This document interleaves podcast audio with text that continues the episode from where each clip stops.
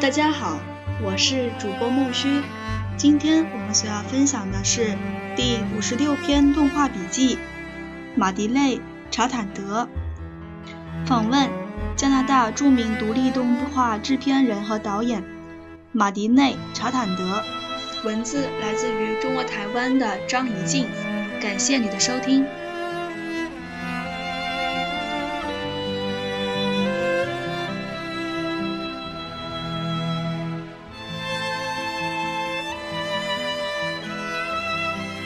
您是如何进入动画这一行的？在大学，我学纯美术，主修绘画。朋友英莲·达奈尔告诉我应该去尝试一下动画，于是我修了一堂动画课。我喜欢图和画的运动。毕业之后，我在一个商业动画公司工作，为一个儿童动画系列画背景。我喜欢在团体中的气氛和彼此在艺术经验上的分享。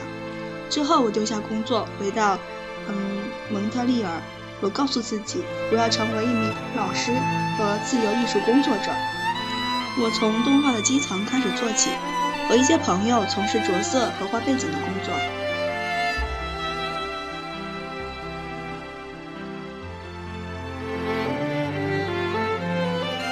当我和安德烈·勒迪克和瑞尔·贝拉德在做《Judian Planet》这个案子时，M F B 制片里斯呃特里斯迪克尔问我是否想做自己的动画。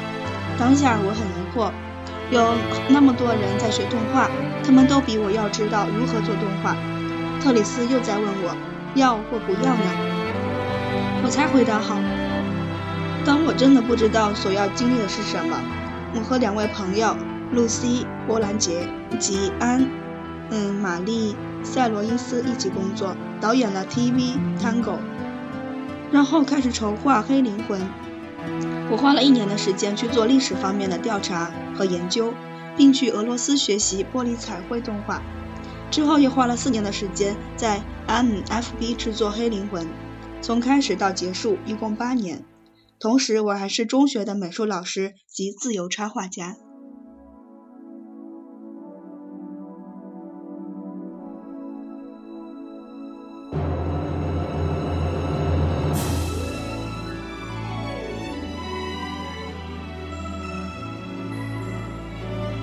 为什么会想去俄罗斯？这个旅程是如何成型的？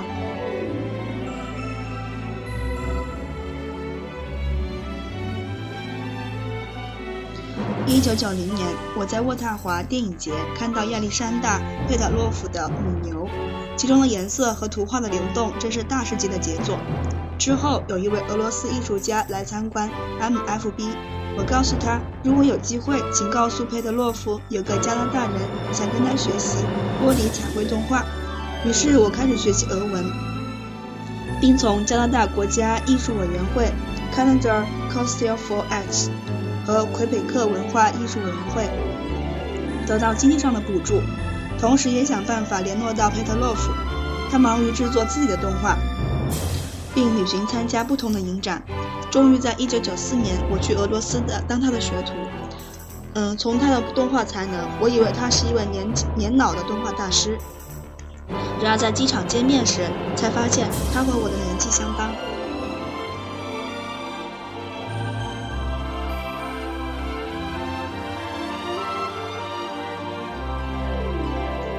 您向佩德洛夫学习到哪些经验？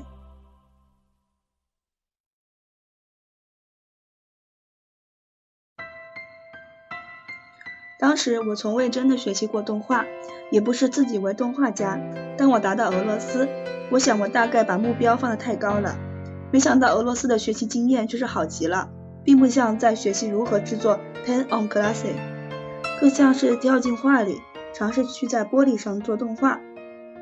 刚开始我很害羞，担心会妨碍佩特洛夫的工作进度，但他对我的工作很满意。在我的学习要结束时，弗朗索瓦·戈希尔这位朋友想邀请佩德洛夫一家到加拿大度假，于是我延长了在俄罗斯的停留时间，开始和佩德洛夫计划《老人与海》 The Old Man and the Sea， 并决定佩德洛夫要到加拿大来制作此片。这样一来，这里的学生们就能有机会跟他学习。于是我开始筹备并寻找合作的动画公司。借着这个筹备过程，我从知道这位大师到他嗯和他成为朋友。在学生和大师中间总有一个隔阂，但变成朋友之后就有了交集。虽然我们所说的语言不同，但心灵的语言却是一样的。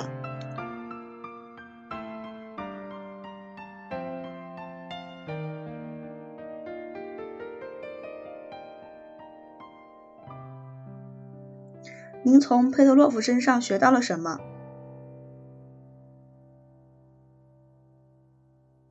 我学到了耐心，还要找到作画的方法，并发现自己的极限，进一步突破极限。佩特洛夫启发了世界各地不同的艺术家。我所得到的是，在我的动画中表现诗意和自由。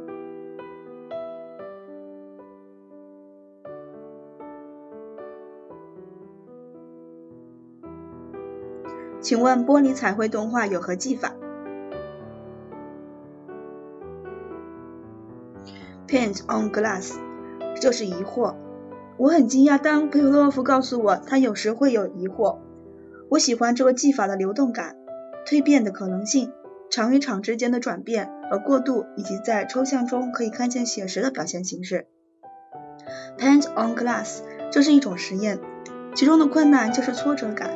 这不像一般的绘画，在 Paint on Glass， 你必须把东西去掉，你必须记得你手中的运动和用过的颜色，而有时你会失去这个记忆。当你永远不会都对所画的图感到满意，但必须完成，你感到有自由去做什么，但是同时感觉像一个奴隶，你是一个犯人，一个你所看到的和想要看到的东西的犯人。这是很有趣的。我常告诉学生，不要爱上你的画，因为你将要摧毁它，不管它美丑与否，你都需要做下去。这是一种自由，你可以很直接的、任意的去表达。我喜欢 Paint on Glass， 因为这个技法与你的情感相关。你用身体去工作，用你的手臂和手指去创作，如同是你的灵魂的延伸。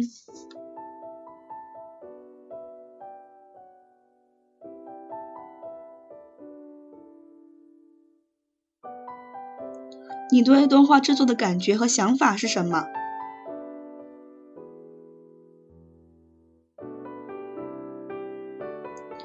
我是一个很喜欢分享的人，单独是我不喜欢动画的地方，特别是制作 Paint on Glass。 动画有时候是一个单独的工作和孤独的生活，你必须跟人接触去得得到灵感，同时你又必须独处去从事创作，这是一件难事儿。最好的部分是和剪接师、作曲家分享你的片子，这使你活起来。传统动画制作就像是在呃植森林，是个需要时间的。我希望人们走在我的动画森林中，会有满足，感到愉快，就像是在做面包，先从播种开始，然后收割麦子，做出面包给人分享。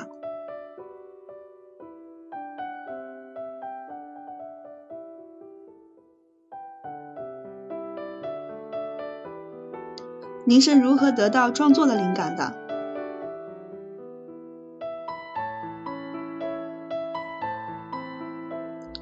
我试着从我的心里面拿出东西来创作，比如 T V Tank， 从我的童年取材。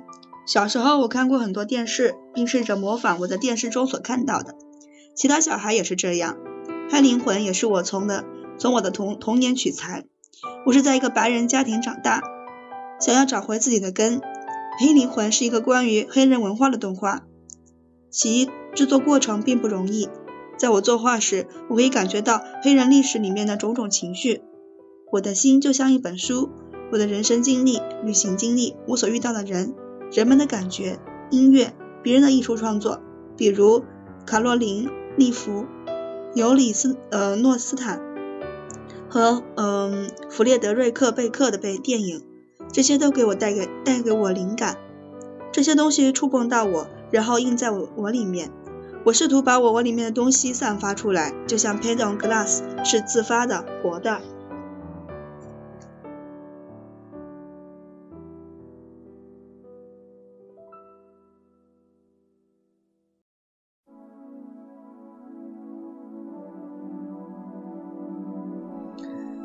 黑灵魂在柏林影展得奖，您对得奖有什么感觉？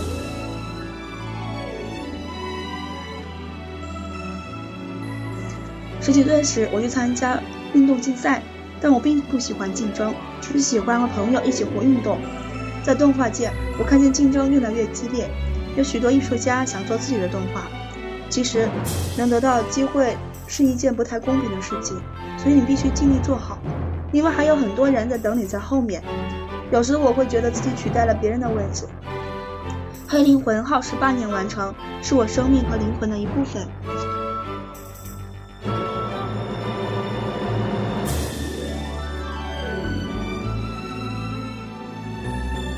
我决定要为孩子们，为黑人社团做这个动画，我希望孩子们会喜欢黑灵魂，事实上是他们要求的。他们说做一个让我们大家都引以为傲的动画。当我看到这些年轻的孩子时，我心里就有很强的使命感，所以当我完成黑灵魂时，就希望得到一个奖，这样孩子们才会知道动画界的人和大众喜欢黑灵魂。当我知道得奖时，我为孩子们感到高兴，我总是对他们说我们得奖了，而不是我得奖。这时孩子们的眼睛会突然亮了起来。对我而言，黑灵魂是我一生中最重要的动画作品。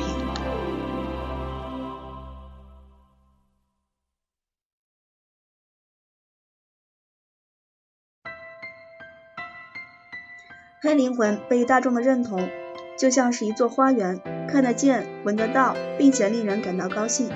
对我现在正在制作的 Mac a person， 我不想去想是否得奖，我不想有压力。得奖的确会带来压力，因为大家都在期待我的另一部作品，我只是要尽全力的做到最好，并希望能实时完成。